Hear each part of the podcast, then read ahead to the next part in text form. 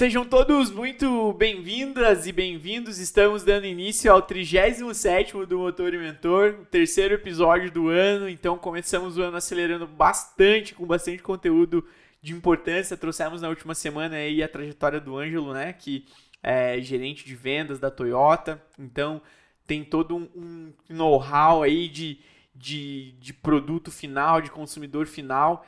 E hoje a gente vai trazer um especialista em inovação.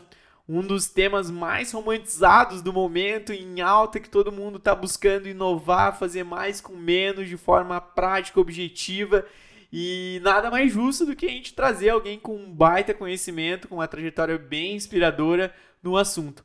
Rafael Bispo, muito bem-vindo. É um prazer, né? Já já eu vou contar aqui mas o mundo dá muitas voltas a gente conhece o Rafael aí há dois, quase três anos. Ele foi avaliador de um projeto meu há um tempo atrás. E hoje o mundo nos trouxe aqui novamente, né, Rafa? Amém. Então seja muito bem-vindo, é um prazer tê-lo aqui conosco. Uma honra poder conhecer um pouquinho mais da tua trajetória e tua visão de mercado e de inovação aí. Seja muito bem-vindo.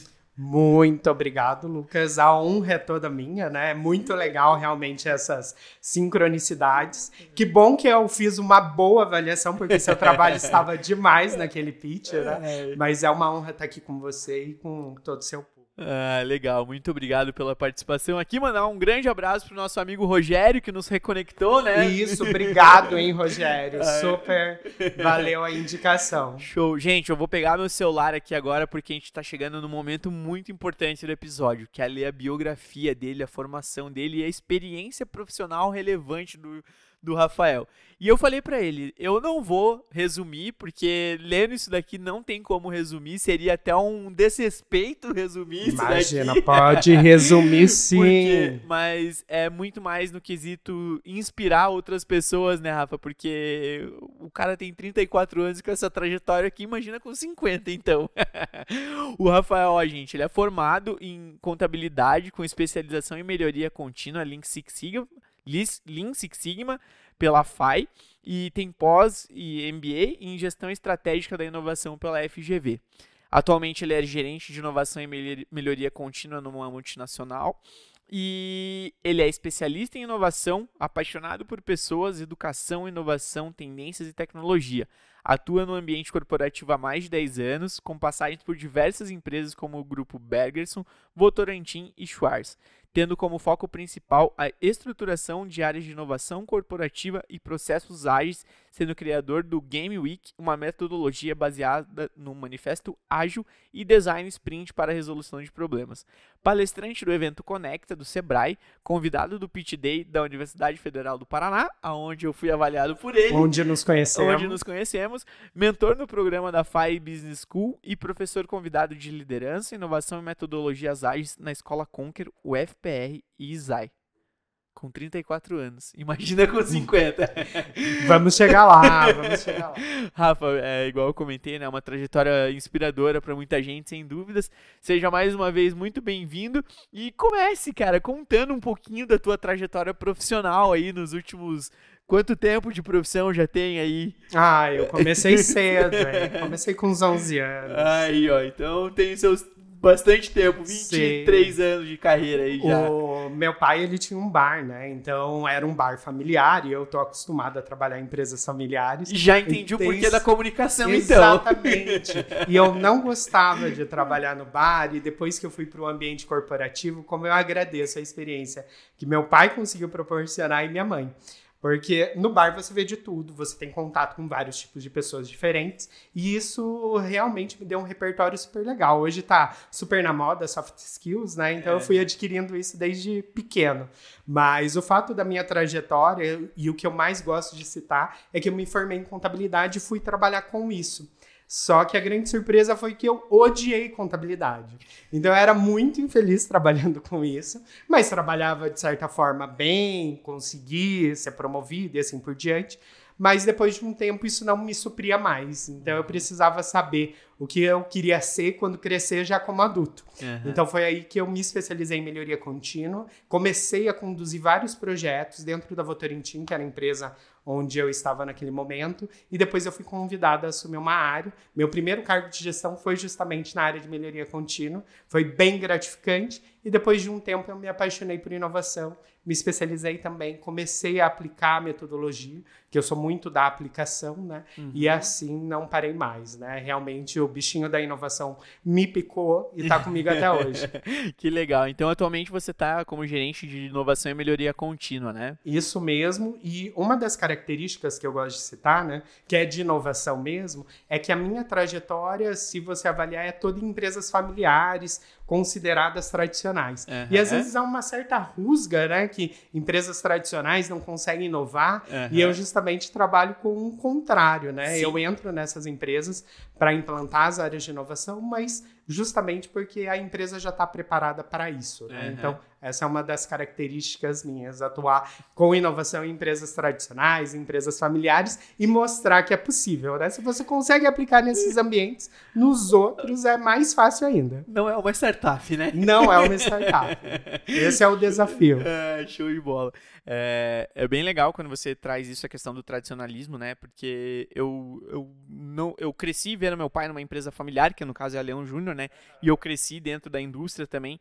E meu pai sempre falou isso, que é, é, tem os seus lados muito positivos, mas tem seus lados negativos também. E muitas vezes trazer, fazer um pouquinho diferente algo que é uma receita de bolo, era uma briga muito grande, né, cara? Porque por que, que a gente vai. Time que tá ganhando não se mexe, né? Então... Essa já é uma crença que a gente precisa quebrar. Quebra... Mexe sim. Mexe, né? Sim.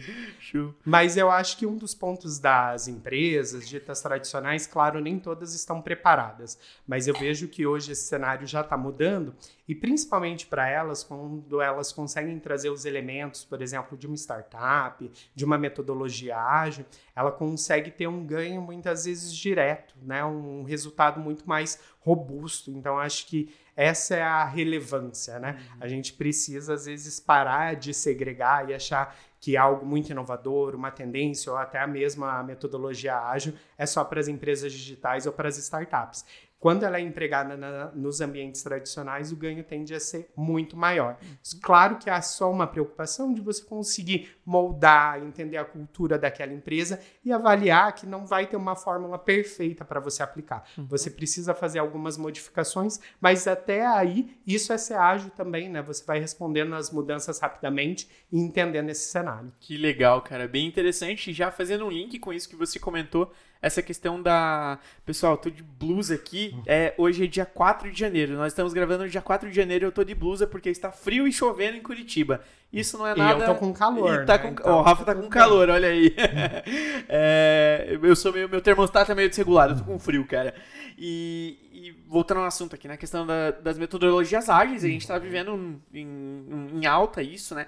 Como é que você enxerga essa, essas metodologias associado à inovação e como formatar isso é, num ambiente onde você muitas vezes não sabe se é melhor um, um, uma metodologia tradicional ou uma metodologia ágil. Uhum. Como equilibrar isso, esses dois pratos? Eu acho que o primeiro ponto, você como gestor dessa área, né, uhum. é entender qual é a estratégia da sua organização. Tá. Então você avalia qual é a estratégia, qual é o grande objetivo, e a partir desse momento você vai buscar as ferramentas, tá? É, o que eu gosto de dizer, a metodologia ágil, ela não é o fim, ela é o meio para que você possa alcançar uma estratégia. Então, dentro daquelas dores que você tem, você vai avaliar qual é a melhor metodologia. Muitas vezes vai se aplicar a metodologia tradicional, a gestão de projeto tradicional. Outras vezes você pode aplicar o ágil e colher muitos benefícios, tá? Então, vou dar um exemplo. Hoje eu trabalho muito com o Design Sprint, que é uma metodologia que foi criada no Google para que eles pudessem criar produtos inovadores ou até mesmo testar se eles investiriam em determinada startup ou não. Eu não posso aplicar essa metodologia hoje direto na empresa com esse objetivo, porque não é o foco da Schwarz onde eu estou atuando. Mas eu posso aplicar essa metodologia para buscar uma solução inovadora para um problema que a gente tem. Qual é o tipo de problema? Ah, eu fiz uma cotação para um determinado cliente, essa cotação ficou acima. Será que se eu montar um squad e aplicar essa metodologia, eu não consigo reduzir o valor dessa cotação? Sim, a gente consegue. E a gente consegue mostrar esse resultado. Uhum. Ah, eu preciso fazer um investimento, mas talvez eu não tenho tanto dinheiro no meu caixa. Como que eu consigo fazer esse investimento sem ter dinheiro?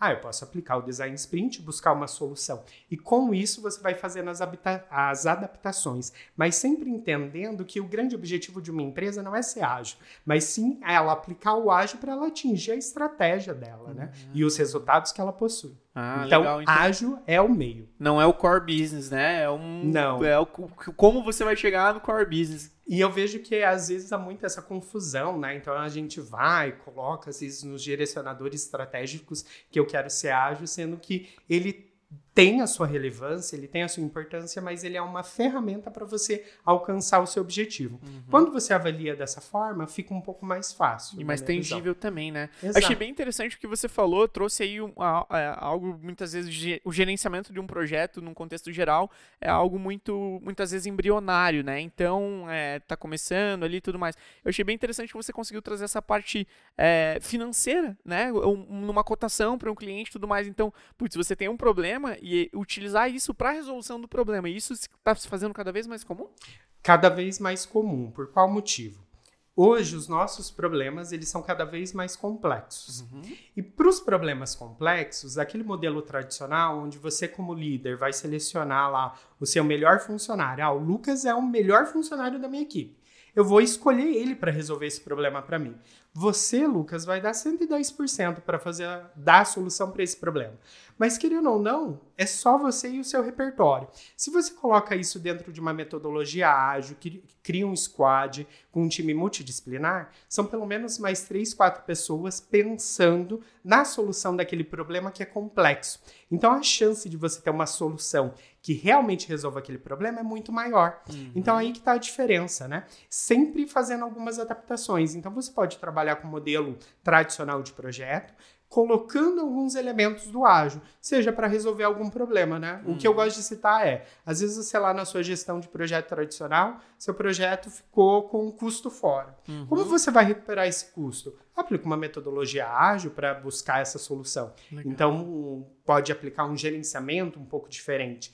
Então, sempre esse modelo híbrido, né? Pelo menos nas empresas tradicionais, é o que eu vejo que funciona mais. E nas empresas digitais, pelo que eu venho acompanhando também, todas as metodologias são adaptadas, né? Então uhum. elas não são escritas em pedra. Até uma dica, né? Você conseguir fazer essa adaptação, se basear muito mais nos princípios, nos valores do ágil e não tentar aplicar ela de A a Z, porque muitas vezes ela não vai estar de acordo com aquela sua cultura e você não vai conseguir colher os bons resultados que ela pode te proporcionar. É o famoso não é o momento para tua operação aplicação daquela metodologia muitas vezes, né? Entender a tua necessidade, a tua demanda do momento e aplicar o que você tiver no mercado de acordo com a tua necessidade de demanda.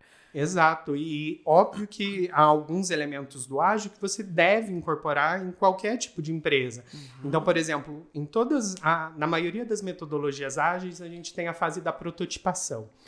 Poxa, é super interessante você prototipar em tudo que você for fazer, seja num ambiente, num projeto tradicional ou numa demanda que você tem. Poxa, você vai fazer uma meta do começo do ano até o fim do ano. Porque você já não faz uma prévia dessa meta um pouco antes para você avaliar se está no caminho ou não. Isso é um tipo de protótipo que você pode aplicar e você vai conseguir colher benefícios também. E muitas vezes a gente não aplica porque a gente acha que esse mundo é muito distante, ah. que não é para nós. Uhum, legal, cara. E e é realmente uma questão de mindset, né? E eu escutei, até comentei com você antes aqui, é, eu gostei muito desse, dessa frase que é a, a inovação ela é muito mais uma questão de ótica do que de fibra ótica, né, Rafa? Então, não necessariamente precisa envolver tecnologia para inovar. É, vamos dar uma embasada no nosso público aí, o, o que, que você entende como um modelo tradicional de negócio e um modelo, não sei como podemos trazer do, outro lado da moeda e dê nomes, fazendo favor pra gente. Eu acredito que o modelo tradicional são as grandes indústrias que estão fazendo toda a manufatura, a exportação de commodities, uhum. as empresas que sempre estavam aí, um modelo de negócio que ainda é, daquela mesma forma que a gente tinha de 10, 15 anos atrás, tá? uhum. tá? E o modelo que não é tradicional, que são as empresas digitais ou as startups, são aquelas empresas que estão vendendo, na maioria das vezes, uma tecnologia tá. e que elas estão resolvendo um problema de um determinado nicho.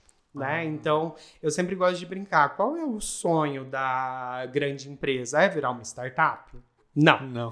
Mas é sim ter a agilidade de uma startup. Né? Agora, qual o sonho de uma startup? Na maioria das vezes é virar uma grande empresa, tendo a agilidade que ela já tem. Uhum. Então é como se fosse uma dança de formiguinhas e elefantes, né? Então as startups são as formiguinhas, uhum. elas estão resolvendo um único problema. O elefante ele é grande, ele é robusto, ele tem um poder sensacional, mas ele se locomove um pouco mais devagar. Uhum. E quando a gente avalia o que é agilidade dentro das metodologias ágeis, é como eu respondo às mudanças rapidamente. A formiguinha vai responder muito mais rápido. Ela está mais propícia a mudar. A empresa tradicional, ela precisa incorporar o ágil porque ela tem uma governança, ela tem uma estrutura que é muito válido, mas que se ela demorar muito para responder essas mudanças, se torna obsoleto. Ela se torna obsoleta. Uhum. É, eu, é uma pauta que eu gosto de conversar bastante com os executivos que eu tenho contato, é justamente entender o time de aplicação dessas melhorias, né? Porque é, muitas vezes você tem um processo muito robusto, muito burocrático, e quando você dá a canetada final, putz, o negócio já passou, o time não é mais aplicável. Então eu acho que encontrar, igual você comentou, né, esse equilíbrio é, de quando agilizar uma tomada de decisão e quando ter os pés no chão da indústria tradicional, é, talvez seja pergunta de um milhão de dólares, né? Mas que é muito importante a gente encontrar esse ponto de equilíbrio para não perder o tempo de, de, de execução mesmo do Exato. negócio. Exato. Né? E se fortalecer, né? Porque a governança, que muitas vezes pode travar, você consegue fazer um trabalho para trazer agilidade para isso, mas ela continua sendo necessária. E qual movimento que a gente vê hoje nas empresas digitais ou startups? Elas tentando trazer a governança porque elas já viram que isso é super importante também, né? Legal. Então, como eu disse, é uma dança, não existe não existe certo ou errado, uhum. mas você conseguir pegar o melhor dos dois mundos, você certamente, tanto como líder, quanto equipe ou quanto empresa, você vai estar tá bem melhor. É, é, tem uma, uma, uma, amiga minha, né, de, de grupo de networking, até um grande beijo, Helena, Helena Merck, e ela tem uma empresa, cara, junto com uma sócia dela, que elas criaram um, um, um uma empresa de governança, né, um, um board member ali, compartilhado. Então, porque muitas empresas não têm budget para investir né, em um, um, um board é, exclusivo, então elas criaram isso para conseguir compartilhar é, em diversas empresas o conhecimento e trazer essa segurança, essa governança corporativa. Então é uma ideia sensacional. sensacional. É, e... Ó, já fiquem de olho nessa startup. É, olha aí, ó. Helena, então, olha aí, ó. O Rafael já, já tem o um merchan aí, olha. É. é. Uma pessoa fantástica, conheço ela de um grupo de networking muito, muito bacana, um grupo muito sólido, um pessoal bem bacana, uma cocriação muito forte. Ela gosta muito desse termo, a cocriação. É. E Rafa, trazendo, né, agora para essa questão de, de mindset e tudo mais, é, esse smart money junto ao intraempreendedorismo, para essa tomada de decisão. Qual a tua visão sobre o assunto? Porque você precisa trabalhar isso diariamente na, no, teu, no, teu, no teu business ali, né? Exatamente, Lucas. Tem algo que eu gosto até de um professor que me deu aula lá na FGV, que ele me trouxe esse conceito e é o que embasa os programas de intraempreendedorismo que eu implanto, que é monetização do capital intelectual que é Legal. basicamente o smart money. Então, qual mudança que a gente precisa fazer caso vocês ainda não tenham feito? Eu, o, antes eu tinha aquele pensamento, a gente ouvia, ah, eu quero alguém, mesmo que for da área operacional, que só saiba apertar o botão direito. E se fizer um barulhinho, que ele consiga parar a máquina. Hoje isso não existe mais. Por quê? Cada indivíduo, cada profissional, ele tem um repertório de vida, de conhecimento e que se você conseguir criar alguns momentos para que ele consiga dar essa contribuição, você consegue monetizar esse capital intelectual. O que eu quero dizer com isso? Você, como gestor ou como organização, você precisa criar esses momentos. Uhum. Como que você vai criar esses momentos? Pode ser através de um programa de ideias, onde qualquer pessoa da organização possa ir lá e fornecer uma ideia para algum problema que exista ou alguma oportunidade que ele identificou. Você, como gestor, trazer seus profissionais para participarem juntos através da cocriação de metas, por exemplo, ou solução de problemas. Quando você faz isso, você passa a trazer esse repertório né, trazer esse capital intelectual e monetizar ele, porque na maioria das vezes você vai trazer ideias de ganho para a organização e essas pessoas têm muito para contribuir. Uhum. Para você ter ideia, na Schwarz desde 2018 a gente tem esse nosso programa de intraempreendedorismo. Então qualquer profissional lá pode fornecer uma ideia, Ah, nós selecionamos as ideias mensalmente e esses profissionais apresentam isso para o nosso board, para os nossos diretores. Legal. E se a ideia for aprovada, ele vai implantar essa ideia.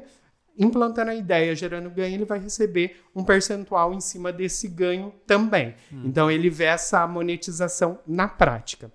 A maioria das ideias que eles trouxeram não estava no nosso radar em questão de projetos que nós iríamos implantar. Se não fosse esse programa, provavelmente essas melhorias não seriam realizadas. Então, esse é um ponto principal do Smart Money. Claro que a gente fala muito no Smart Money, uma startup, por exemplo, ela vai querer um dinheiro uhum. e ela vai uhum. querer uma mentoria para trazer um valor agregado. Mas você pode trazer isso no ambiente tradicional fazendo com que todos ali possam contribuir. Claro que nem todos vão contribuir, mas se a maioria conseguir participar, certamente você vai ter um retorno financeiro em cima disso. Acho que já abrir a oportunidade já não é um passo, são dez passos na frente, né? Porque a gente tem um ditado que fala que o lugar mais rico do mundo é o cemitério porque ali tem boas ideias, tem bons projetos, mas que não foram dados vozes, né? Então, é, abrir essas oportunidades é sempre muito válido e dar voz para todos os níveis hierárquicos dentro da, da corporação, né? Muito legal. É, você disse que na tua trajetória, né? Enfim, você como gestor deve já ter visto muitas e muitas coisas. E quando é que você percebeu que tinha o dom para isso, cara? Porque você é um nitidamente muito articulador, muito comunicativo, tem domínio sobre o conteúdo que você fala e tudo mais. Quando é que surgiu a primeira oportunidade como gestor? Primeiramente, obrigado é. pelos elogios. Ó, não tô pagando nada. É. Então, é, eu sempre quis ser gestor. E principalmente quando eu entrei na universidade, eu já comecei a participar dos centros acadêmicos, assumi algumas posições lá e eu gostava muito disso. E na minha segunda experiência profissional, na última empresa que eu tive antes da Schwarz, que foi a Votorantim, entrei lá como estagiário. E mesmo não tendo a posição de liderança, você já pode exercer ela, né? Uhum. Então, o que eu gostava de fazer, e que foi um grande insight que eu vi que tinha muita conexão com a liderança. Na época, as pessoas que iam fazer a avaliação, elas precisavam de evidências, de projetos que elas tinham feito, de grandes feitos, para evidenciar né, a avaliação delas. E eu, como estagiário, dava alguns insights do que elas poderiam colocar, porque eu observava muito todas as pessoas, mesmo como estagiário, e eu lembrava muitas vezes um item que aquele profissional tinha feito e ele ou não valorizava, ou até mesmo ele nem ia colocar lá. Então, esse foi o primeiro insight. E o uhum. segundo foi a vontade de construir um legado, de ter uma autonomia, e acho que isso a liderança ela consegue proporcionar para você conseguir aplicar um pouco a sua visão, a sua característica e a sua essência. Eu brinco que todo gestor ele é um pouco maluco, ele tem uma excentricidade uhum. ali, algo que é diferente, e eu tinha muito isso. Então eu assumi a minha posição na própria Votorantim, eu acredito que eu tinha 28 anos, uhum. e quando eu assumi essa posição, eu falei, é isso que eu quero. Uhum. Eu quero desenvolver, eu quero construir legado, eu quero que as pessoas que estejam ali ao meu redor possam exercer todo o potencial que elas tenham e possam construir essa visão junto comigo. Ah, que legal. Desde cara. então eu nunca mais parei e nunca tive dúvida. Uhum. É, é, eu arrisco dizer que isso daí já veio lá do bar do teu pai, já. Cara. Provavelmente, provavelmente. Deve ter aprendido alguma coisa lá, né? E voltando, é, um ponto que eu lembrei agora enquanto você estava falando, né? Dessa questão da gestão e dessa gamificação e tudo mais, o Smart Money, né? É, eu passei o ano novo agora com o seu Ervin, é um amigo da minha família. E ele, ele foi professor da universidade aqui da, da UTFPR, de engenharia mecânica e tudo mais. E ele teve um aluno, cara, não sei, perdão, não vou falar se foi aluno dele ou não, é o conhecido dele, vamos, vamos nomear assim, um conhecido dele que trabalhava na Consul, que na época era Consul, em Joinville, né, e tudo mais. E o cara é engenheiro de projetos e tudo mais, começou a desenhar e ele chegou, esse cara, pro diretor dele na época, né? Ele como técnico, chegou pro supervisor, gerente, enfim, não sei o nível hierárquico, e falou: por que, que a gente produz é, refrigeradores com a geladeira em cima e o congelador. É, o congelador em cima e a geladeira embaixo. E o cara fez todo um cálculo lá e tudo mais, que era muito mais eficiente mas muito, e muito mais econômico o inverso. E aí o cara começou a apresentar isso, apresentou para o primeiro, apresentou para o segundo, apresentou para o terceiro, até que o quarto nível era o vice-presidente da empresa, que é nível é, era um cara americano dos Estados Unidos, o cara veio para o Brasil, apresentaram para o cara, o cara levou o, o, o dono do projeto para lá e aí o cara ganhou a, a bonificação. E é o criador da Inverse, né? Da geladeira E foi aqui Inverse. no Brasil. E foi aqui em Joinville. No programa de intraempreendedorismo. Intraempreendedorismo. Muito legal esse exemplo que você citou, que eu gosto de falar com os líderes, mas com qualquer tipo de profissional. Inovação, há um mito ainda que a gente tem, que ela é um dom, né? Então você Uhum. nasce inovador, como se você não pudesse entender a inovação como um processo, mas a inovação é um processo. Se ela é um processo, qualquer um pode inovar. Desde que você aplique as ferramentas, né? Óbvio que há pessoas mais propensas a serem mais criativas, mas se você consegue estabelecer processos de inovação, certamente você vai fazer com que as pessoas consigam inovar muito mais. Não é à toa que a maioria das empresas estão estruturando a área de inovação. Assim como a gente precisa de uma área financeira, de uma área de RH e assim por diante, uma área de engenharia, a gente precisa ter uma área de inovação que consiga estabelecer esses processos. E para liderança, qual a dica? Às vezes você fala, poxa, a minha equipe não me traz nada, não contribui, mas você criou algum processo? Porque você pode criar alguns processos junto com a sua equipe para ela dar mais sugestões, aplicar algumas metodologias, porque se você não fizer esse trabalho processual, dificilmente ela virá também, né? Uhum, sim. É, e você já acabou de responder parte da minha próxima pergunta, que era justamente o que você admira como gestor em outros colaboradores. Então, acredito que essa mentalidade de inovação e aplicação e desenvolvimento de processos é, é um deles, né? Quais são os outros pontos? Esse é um deles, obviamente, né? quando a pessoa traz aquela ideia maravilhosa e tem, né, realmente essa coragem para apresentar isso.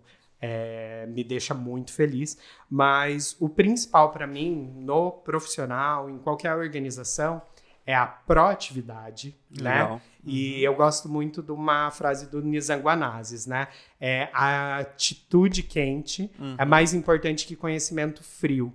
Então, acho que quando a pessoa tem atitude, mesmo que talvez ela não tenha todas as ferramentas ou não tenha todo o repertório, ela vai fazer mais a diferença do que, a- às vezes, aquele profissional que ele tem um repertório, uma bagagem muito grande, mas ele não consegue aplicar ou ele não tem aquela proatividade. Então, proatividade, para mim, é o que realmente me chama atenção, porque é o que garante que você consiga realmente mudar as peças mais rápido, construir o legado, acelerar a sua visão. Uhum, show de bola, cara. É muito interessante isso.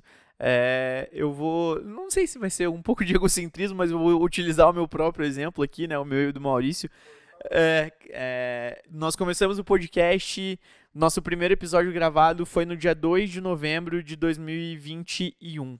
A ideia surgiu no dia 20 de outubro. A gente colocou o negócio pra rodar em 12 dias. Mandei mensagem, mal, é, sabe gravar, é, sabe fazer podcast? A gente já tinha conversado antes, ele falou que tinha vontade de fazer um podcast, e aí eu tinha vontade de ter um podcast. Falei, mal, vamos começar um podcast? Ele falou, vamos. Daí ele bem assim, tá, mas você tem onde gravar? Eu falei, não. Você tem convidado? Não também. Putz, cara, então não tem nada pra começar, né? Falei, mas vamos fazer esse negócio acontecer. 12 dias. Tinha atitude, cara. Olha aí, ó. 12 dias e foi o que a gente precisou pra colocar o projeto de pé. Então, assim, aos trancos e barrancos, óbvio, mas eu, eu sou muito da, da premissa de que não existe tempo perfeito. Se eu fosse querer me inspirar, ah, eu quero ser um flow da vida, cara, eu tava até hoje desenhando um negócio no papel, eu não tinha feito, agora estamos indo pro- com você, o 37 mal, 37 episódio, pô, cara, é, são, são mais de quase agora batendo aí 1.500 minutos de conteúdo, né, cara? Então, ano passado tivemos aí, ficamos entre os 15% mais compartilhado do Spotify na categoria de negócios, no mundo, é, 20% dos mais seguidos no mundo na categoria de negócios também. E assim, é, se há um ano e três meses atrás eu tivesse ficado preso a, putz, eu não tenho espaço, eu não tenho convidado, o Maurício já tinha os equipamentos, putz, era um, é, mal, não, tinha assim, cara.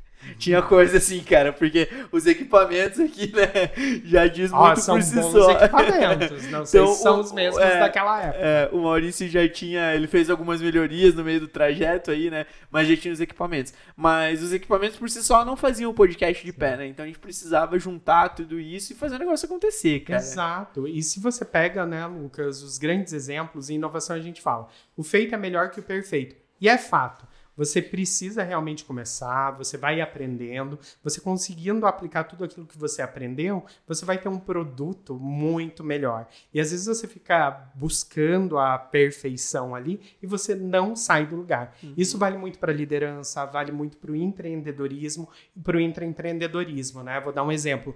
Muitas vezes o profissional ele chega com uma ideia lá para apresentar no nosso programa da Schwarz e a hora que ele apresenta, a própria diretoria complementa aquela ideia para que ela consiga atingir um resultado ainda melhor. Uhum. Agora, se ele não leva essa ideia, esse complemento não vai existir e aquela ideia não vai ser executada. Uhum. Eu gosto de dar o exemplo da Apple. Né? A Apple lançou, desde então, mais de 200 produtos. E quantos produtos a gente conhece dela?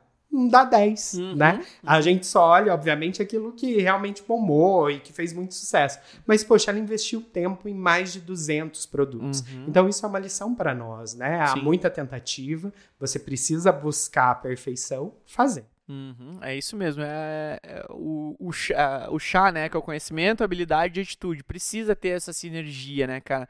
E a atitude, eu acredito que ela traz muito mais é, ela puxa o conhecimento que vai puxar a habilidade, né? Então, fazer essas três coisas se conectarem, ela é muito, muito importante. Dificilmente você vai falar de um profissional da sua equipe, por exemplo, ah, ele tem muita atitude, mas ele não consegue avançar. Uhum. É sempre o contrário. Se ele tem atitude, ele vai avançar.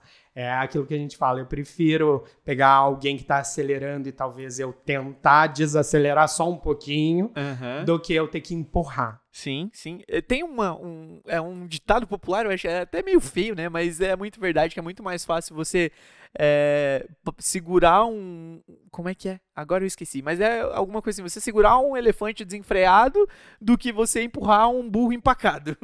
né? E pro cenário que a gente tem hoje, né? Dos problemas complexos que eu falei, de um mundo cada vez mais acelerado, de, vo de você não ter mais seus concorrentes diretos, todos os concorrentes são transversais, qualquer um pode ser seu concorrente, uhum. você precisa realmente ter essa atitude para que você possa avançar mais rápido, aprender mais rápido, que isso vira certamente um diferencial competitivo e é uma oportunidade. É, e nesse programa que você é, desenvolveu, né, Rafa, deve ter vindo inúmeras e inúmeras é, boas ideias, mas a gente também não pode deixar de lado as ideias não tão boas assim. Como criar esse filtro, cara? Como é, é, tem que ser algo tátil, né? Digamos assim, Exato. mensurável. Você precisa ter o um feeling pro negócio para saber que aquilo ali não é aplicável. É, daí esse ponto, Lucas, eu acho que entra bastante o papel da gestão e da liderança, na minha visão, que é você ter uma priorização, uhum. mas como você vai priorizar? De acordo com a estratégia da organização. Uhum. Então, de acordo com aquela estratégia, você consegue filtrar quais ideias vão ajudar ela a alavancar a estratégia dela mais rápido ou não. Uhum. Hoje, na Schwarz, a gente utiliza uma matriz simples. Ah, eu quero aquelas ideias que vão trazer o maior retorno com menor investimento. Uhum. E depois eu vou conseguir focar naquelas que vão trazer um bom retorno, mas eu vou ter que investir um pouco mais. Porque eu consigo já apresentar um quick win, um ganho rápido. Uhum. Isso vai me dar realmente um combustível para que eu possa investir em outras ideias. Mas é a nossa forma de priorização lá. De acordo com a estratégia de cada organização, pode ser que você queira, por exemplo, focar em modelos de negócios diferentes. Então você vai fazer mais experimentação. Mas uhum. eu sempre gosto de falar tem que estar ligado à estratégia, até para você mostrar a relevância do seu trabalho. Hum. Senão você vai mostrar, às vezes, muito resultado, fazer muito programa, mas se aquilo não está ligado à estratégia, talvez você não vai ter a visibilidade que você merece. É, e aí muitas vezes você vai acabar desprezando algo bom por não ter tido o resultado que você esperava, né? E aí deixa de lado, ah, isso daqui não é bom porque não funciona aqui. Não funciona aqui, mas lá na frente pode fazer sentido em outro momento, né? Exato. Por exemplo, ah, a gente sabe que inovação é uma prioridade por exemplo, de 90% dos líderes. Em todos os questionários, reports que saem, isso está lá. Uhum. Mas quanto que eles realmente investem em inovação? Ah, dos 90, 45% realmente investe. Então você, como gestor, precisa ter esse feeling. Realmente inovação é uma prioridade, está dentro da estratégia e assim você consegue avançar um pouco mais rápido. Ah, legal. Vou fazer uma pergunta um pouco fora do nosso, conte do nosso contexto, não, fora da nossa pauta, né? Mas é, com certeza você inspira outros profissionais aí e tudo mais. Como faz para fazer parte do teu time aí? Como são os processos de recrutamento e seleção e tudo mais? Onde que o pessoal pode ficar de olho para futuramente, quem sabe, fazer parte Ó, será uma honra. Eu quero né, realmente multiplicar a equipe. É, pode entrar no LinkedIn, né, no site da, na página da Schwarz, que todas as páginas são, todas as vagas são divulgadas lá, seja para a minha área ou as, ou as demais áreas, e vocês podem me contactar por lá também, acho que é uma ótima ferramenta. Uhum. E se fosse... Diz aí como está lá no LinkedIn. Hã? Rafael. Rafael Bispo Rodrigues. Aí, ó. E no vamos achar. Instagram, arroba Rodrigues Rafael Bispo. É um nome muito longo, bem tradicional. Desculpa, mudarei esse cenário em breve. E um ponto só que, é, para fazer a seleção até do nosso estagiário, hoje analista lá da Schwarz, o que eu pedi junto com a nossa área de RH, que a gente montou essa contratação em conjunto, foi fazer um cenário onde eu pudesse avaliar eles com uma vivência na prática, porque acho que isso ajuda demais. Então, geralmente eu gosto muito do mão na massa. Uhum. Então, dentro do nosso processo da seleção na época dos estagiários, a gente ofereceu uma dor, criamos os grupos multidisciplinares, aplicamos uma metodologia ágil e assim a gente conseguiu ir avaliando o desenvolvimento de cada um. Então, eu acho isso super importante. Uma régua bem boa de se nivelar aí o pessoal. Sim, porque, claro, entrevistas são legais, né? Uhum. São mais tradicionais. É, mas é na prática que você vai avaliar se aquilo vai atender a sua necessidade ou não. E não deixa de ser um protótipo que eu mencionei aqui anteriormente. Né? En- Então, o que a gente puder prototipar é sempre melhor. Que legal. Prototipando um processo de recrutamento e seleção. Exato. Exato. Que legal, cara, que legal. E, Rafa, me conta aí, cara, é, na trajetória de, de professor e tudo mais, avaliador do Pitch Day lá, qual foi o projeto mais legal e inovador que você já viu? Deve ter visto números, né? Mas sempre tem o, a, a menina dos olhos, digamos assim, né? Olha, um foi o seu, né? Ó, Porque- não, não vale o meu. É, porque como professor você conseguir digitalizar a questão das presenças e tudo mais, já matou uma dor. assim. Aham. Mas um dos pontos, eu gosto tanto de inovação e por isso que eu fui para o ambiente justamente acadêmico, para conseguir compartilhar um pouco mais os conceitos de inovação e fazer, na medida do possível, inspirar os alunos para que eles possam aplicar a inovação dentro das organizações e colher bons resultados. Uhum. E lá na Federal eu já vi muito, muitos projetos interessantes. É, se fosse para listar um deles, né, eu acredito que ainda é, a ideia está sendo maturada, mas eu acredito muito nessa tendência que ele não é inovação em relação à tecnologia, mas em relação ao talvez o modelo de negócio, que era eles venderem alguns fármacos de uma forma online, quase através de um clube de assinatura, algo assim. E quando a gente avaliou esse projeto, eu acho que eu nem aprovei o projeto porque há várias legislações vigentes para isso. Uhum. Mas nos Estados Unidos, acho que a Amazon já começou a fazer alguns testes para fazer isso. E eu costumo dizer que a inovação, né, não é minha essa frase, é da Bea Carvalho, uma futurista, ela não pede licença, né? Ela te atropela primeiro Aham. e depois ela pede desculpas. Então esse é um dos projetos que eu avaliei lá que ele tem um super potencial. E o segundo, né, você pediu para citar um, mas o segundo é que dentro desse pitch tiveram alguns alunos que apresentaram um projeto de sensorização de máquinas a um custo muito menor do que é hoje. Então é uma forma de você conseguir trazer a indústria 4.0 num formato um pouco mais competitivo. E eu assisti o pitch deles e a gente já tinha uma, um alinhamento inicial. E hoje eles estão trabalhando lá na Schwarz, né? Uma das startups que a gente trabalha. Então mostra um pouco, talvez, do trabalho que você faz aqui de ter esses momentos para gerar essas conexões conexões, esse network. Então, quando eu participo de um pitch, você está participando, na verdade, de um projeto que vai trazer muitos insights, tanto para mim, quanto para as pessoas que estão lá e quanto para minha organização. Que legal. Porque com isso a gente conseguiu trazer eles também. E hoje nós somos o único cliente dessa startup. Uhum. E a ideia, e a gente quer mesmo, é que eles cresçam e expandam ainda mais. Que legal. E quando você me traz isso, cara, é um- uma das minhas maiores preocupações sempre foi a questão da exposição dos profissionais com relação às empresas aqui. E quando você me traz isso, é, eu fico extremamente feliz porque mostra uma forma de contribuição para a resolução de problemas internos, né? Então, muitas vezes a resolução do teu problema não está dentro da tua casa. Né? Tá fora. E se você fecha as portas para as tuas áreas não explorarem o mercado fora, você vai ficar obsoleto no mercado. Então, né? É, temos aí diversos casos mais famosos, né? Blockbuster é, que disse não para o Netflix, as gravadoras que disseram não para o Spotify. Então, e hoje mais um, um case de sucesso, né? Mostrando para a TV porque ontem o Netflix anuncia a nova parceria com a Nike que agora você vai poder fazer os treinos da Nike assistindo Netflix, cara. Então, assim, os caras colocaram séries de exercícios dentro do Netflix.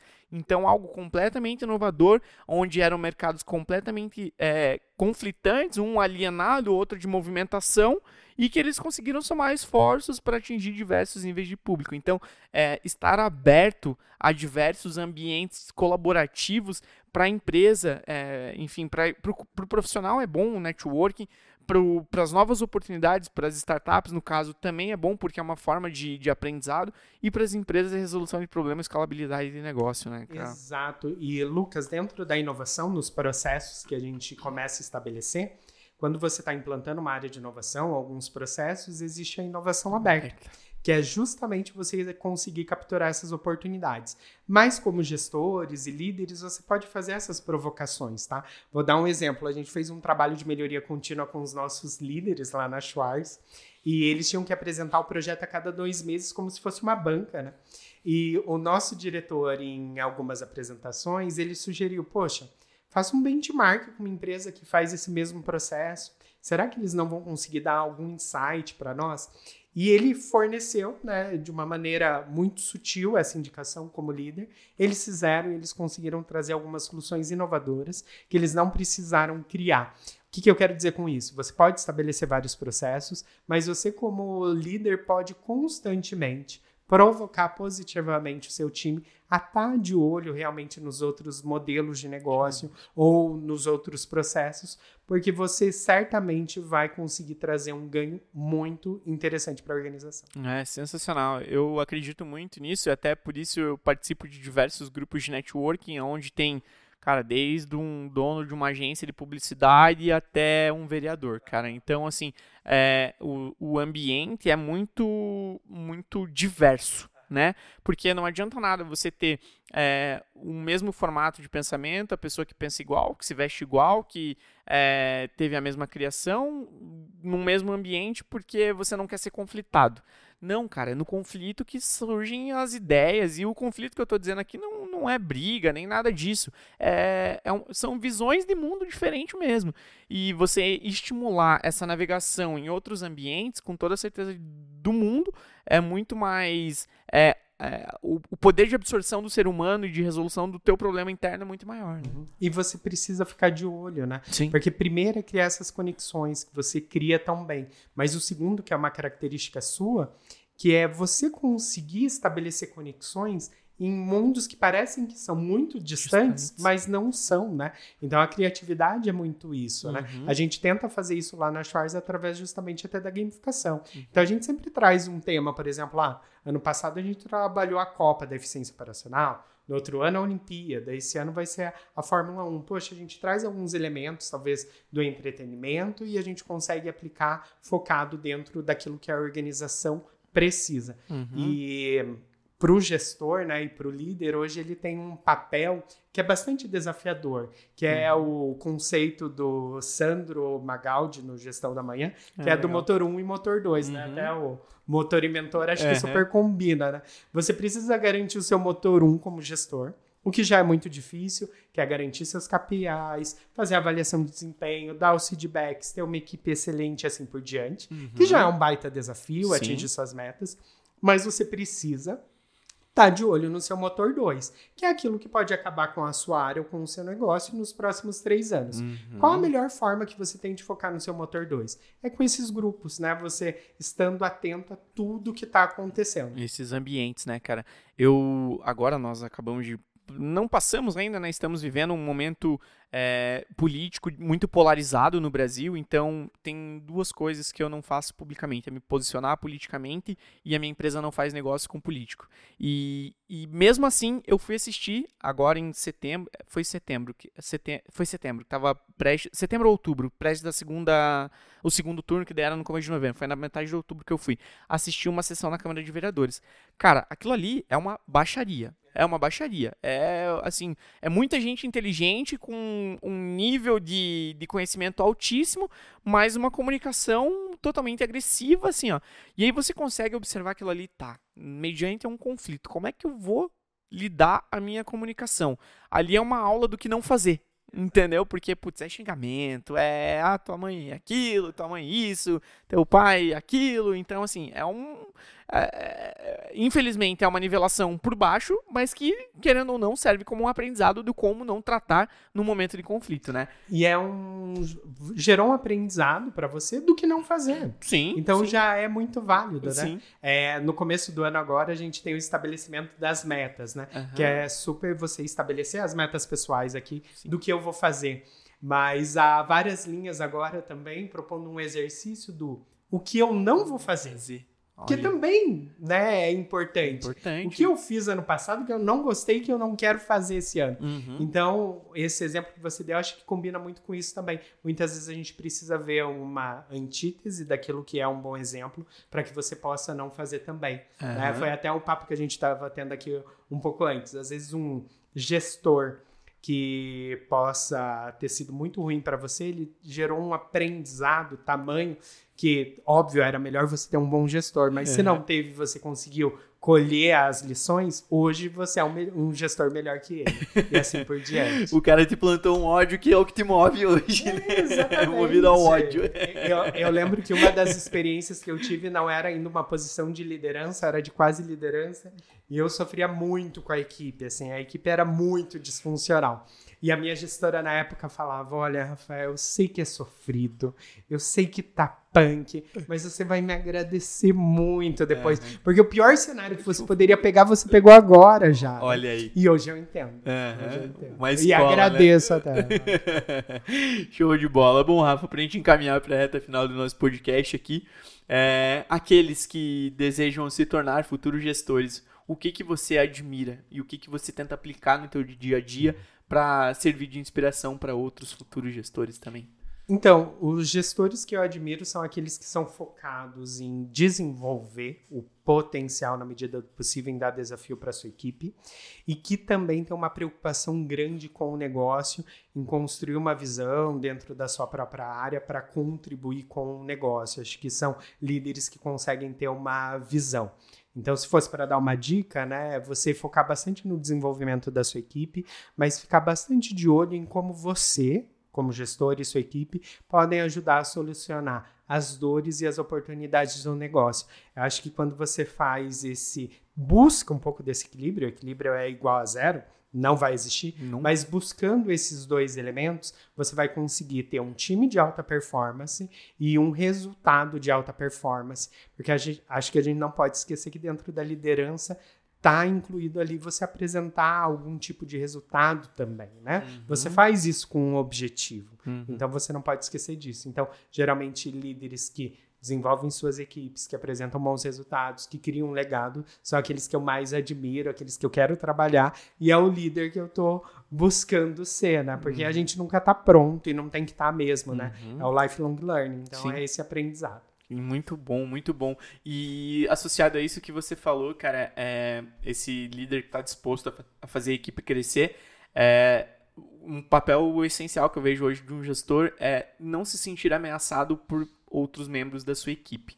Porque a partir do momento que ele se sentir ameaçado, ele vai deixar de dar oportunidade. E a partir do momento que ele deixar de oportunidade, aí sim ele está ameaçado. Exato. Porque daí ele vai deixar de crescer. Se o colaborador dele, colaborador dele não cresce, consequentemente ele também não cresce. Então, é, justamente deixar esse leque aberto para que as tuas equipes possam ir cada vez mais longe, né? Uhum. E, e, o resultado da tua equipe, o teu resultado é consequência do, da tua equipe. Isso é um Exatamente. fato. Né? Exatamente. Pro bom e pro, pro ruim. ruim também, né? E foi sensacional o que você citou, porque isso é um bom sinal que talvez você está na cadeira errada. Se você não fica feliz com alguém na equipe que é melhor que você ou que está se desenvolvendo muito rápido, tem algo errado aí, hum. né? Porque qual é o ponto principal do gestor? Pega você contratar pessoas melhores ou você conseguir desenvolver pessoas melhores que você. Então deveria ser um orgulho, por exemplo, eu fico muito orgulhoso quando eu vejo que alguém da minha equipe ou se tornou sênior, ou foi promovido, já está num cargo de gestão, ou conseguiu mudar de carreira e está numa posição bem melhor. Uhum. Porque isso é a gratificação, é o sinal que você conseguiu contribuir com 0,01%. Uhum. Se você não fica feliz, tem algo errado aí e talvez você não é o líder, você é o chefe, né? Aquela comparação que as pessoas fazem tanto. Uhum. E até um agradecimento, né? Eu lembro que para eu assumir a minha primeira posição, né, como gestor, a minha gestora atual na época, ela aceitou uma outra vaga para assumir uma outra área para que pudesse realmente abrir a cadeira, abrir a oportunidade. Olha só. Óbvio que foi uma decisão que ela tomou, mas eu tenho certeza que foi pensando em mim também. Então, uhum. acho que isso só mostra o quanto tá no DNA essa questão de desenvolvimento, de você realmente ter orgulho daquelas pessoas que você está desenvolvendo. Sensacional, cara. E aqui eu complemento com dois pontos. O primeiro é que nós não somos, nós estamos né? Então o mundo ele é feito de picos e vales. Hoje a gente está em cima, amanhã a gente vai estar tá embaixo. E o segundo é, é justamente conectado a isso, essa questão do da realização pessoal, né? Imagina hoje ela encontra você na fila do mercado. Pô, Rafa, lembra que legal aquela vez que eu te dei a oportunidade? Foi muito melhor para mim do que para você. Eu vi o quanto eu era é, capaz de abrir mão de uma zona de conforto e para um ambiente completamente desconhecido, não sei se foi o caso, né? Mas a satisfação pessoal dela, com certeza, de estar tá colaborando. Uma das. Eu tive. As minhas melhores gestoras foram duas mulheres também, a Ana Paula e a Daiane. A Ana Paula foi minha supervisora na, em uma concessionária e a Daiane Schuppel foi minha supervisora na, numa montadora. E as duas tinham justamente isso e aí, a Daiane eu não tenho tanto contato, ela está em, em, Joinville, mas é uma pessoa que se eu tivesse a oportunidade de, de encontrar novamente, eu tenho certeza que é, eu seria muito grato a ela. E a Ana Paula eu encontrei mês passado, eu tive a oportunidade de falar isso para ela. Falei, Ana, você foi uma das pessoas que mais acreditou em mim. E depois de um tempo, eu estava em outro grupo, num nível hierárquico acima do que eu tinha deixado ela lá, mas ela falou, vai e voa. Uau! Né? É isso. É, acho que é esse ponto é um dos melhores termômetros e essa gratificação que a gente sente, né? Uhum. Então, um dos pontos que eu adoro como gestor, às vezes é tô lá do nada, recebo uma mensagem de alguém que trabalhou comigo no passado, agradecendo ou algum feedback, algum insight, ou falando, olha, eu realmente estou indo por uma promoção. E só da pessoa comunicar isso e ter esse vínculo já é super gratificante. E quando você, como líder, está focado nesse desenvolvimento, você pode dar desafio, você pode ser às vezes um pouco mais duro no feedback, mas a pessoa ela consegue capturar para que aquilo é pro bem dela, ela consegue ter essa percepção. Uhum. Então isso é sensacional. É aquela, aquele famoso tem tapa que a gente toma que a gente sente que é para desmotivar, que é para fazer mal. Uhum. Mas o que nós fazemos com esse tapa está no nosso está no nosso coração, né? A gente pode tomar o tapa e virar a cara, ou pode tomar o tapa e levantar a cabeça e seguir andando e não aceitar mais aquilo Sim. ali, né? Então, muito bom. Rafa, para encaminhar para a reta final, eu falo que, cara, passa muito rápido, cara. É... Muito rápido, mas tudo bem. É muito. Eu é falo muito, pouco. É muito bom, mas você é muito objetivo, muito sucinto. Um dos episódios mais cinco, sem dúvidas, aqui, cara. Parabéns pela tua comunicação assertiva, pelo teu conhecimento. Com certeza vai inspirar muitas trajetórias do nosso espero, público aí. Para encaminhar para a reta final, a gente sempre gosta de deixar o microfone aberto para os nossos convidados, né? Para fazer uma pergunta, uma sugestão, uma crítica, uma, uma ideia de melhoria, de inovação aqui pro nosso podcast, então sinta-se à vontade. Já vamos só dar um design sprint aqui, tô brincando. Não, Lucas, só agradecer você, sua equipe, né, e o seu projeto, que é sensacional, esse trabalho do Motor e Mentor, porque faz a diferença. Acho que a gente acabou de falar sobre a questão da inovação aberta e quem conseguir lá no YouTube ou nas outras plataformas através do Spotify visualizar todas as entrevistas que você está fazendo, vai conseguir fazer um benchmark direto ali, né? Uhum. Então isso é muito rico e eu admiro muitas pessoas que se propõem a fazer, que têm a atitude quente que a gente comentou. Então, só te dar os parabéns, agradeço Obrigado. muito a você, o Rogério, né, também pelo convite e falar que é uma honra estar aqui e se eu puder contribuir, né, com um pouquinho, eu já vou estar muito feliz para que a gente possa inovar cada vez mais nas nossas organizações e na nossa liderança. Eu falo que a gente precisa acabar com os innovation killers, é. que na maioria das vezes, infelizmente, são os líderes. Então, que somos nós, né? É. Então, eu espero que isso possa ajudar e ter trazido realmente algum insight aí pro pessoal. Legal. E parabéns. Obrigado, obrigado. Eu, eu falo, né? Tento frisar isso quase em todo episódio aqui, porque é algo muito significativo e com certeza vai vir um público teu que não nos conheça, possivelmente, né? Mas quando eu criei o podcast, um dos intuitos era justamente esse. É, se a gente conseguir impactar aqui é, o conhecimento de uma pessoa, o projeto já vai ter é, valido a pena, o nosso esforço já vai ter valido a pena. E agora em 2022 nós ficamos entre é, de 98 fãs no top 20 de podcasts, de 28 fãs no top 10 e de. Putz, não lembro agora. 10, né? 10, top, 10 no top 10. Pera aí, vou pegar a informação agora. Vamos ver. Pra não falar, eu não gosto de fake news, cara. Eu não gosto de fake news, cara. Aqui. É, aqui, ó. É, no top 10 de 98 fãs, no top 5 de 68 e no top 1 de 28 pessoas. Então, 28 pessoas nos escutam é, nós somos os mais escutados. Então é algo muito significativo para nós que mirávamos um e já estamos atingindo 100 de top 10 aí, né? Significativo é um baita feedback, é um é. super presente, né? Sim. E tirando a inovação e trazendo futurismo é um baita sinal que mostra que isso é uma tendência realmente de crescimento. Então, parabéns e que bom poder fazer parte aqui do podcast. Sensacional. E em outubro, já vou dar um spoiler aqui, tudo indica que vai ser em outubro a segunda edição do Motor Mentor Experience. Esperamos você e a tua equipe conosco lá, Com hein, certeza, mas já falo que pelo menos quatro profissionais da Schwarz foram tá? Ah, e eles legal. fizeram toda a divulgação lá na empresa. Ah, e eu aí, só ó. não fui porque eu estava dando aula, mas eles foram, adoraram, é, chegaram com muitos insights, principalmente em relação à carreira, legal. que foi o tema trabalhado lá. Uhum, sensacional. Olha aí, gente. Quando eu falo para vocês que a mensagem chega mais longe do que a gente imagina, é isso e você nem imaginava, falando, a gente sabia. nem se conhecia não, ainda. É, não fazia ideia. Bom, Rafa, mais uma vez, muito obrigado por compartilhar teu conhecimento, teu momento aqui com a gente. É sempre um prazer aprender com pessoas é, engajadas que a gente percebe que vieram ao mundo para fazer diferente, fazer melhor. Continua nessa pegada que eu tenho certeza que tua trajetória, tua carreira já inspira muita gente e vai inspirar cada vez mais. Parabéns pelo, pelo, pelo trajeto profissional aí, cara. Sucesso. Super obrigado. Bom, gente, vamos terminando por aqui mais um episódio. Eu sempre esqueço de pedir no final, mas se a pessoa ficou até aqui, ela vai curtir, vai se inscrever no canal, vai compartilhar. Faz, façam o que precisa ser feito aí para ajudar a nossa mensagem a chegar cada vez mais longe, por favor, gente. Um grande abraço e nos vemos na próxima semana. Seguimos acelerando.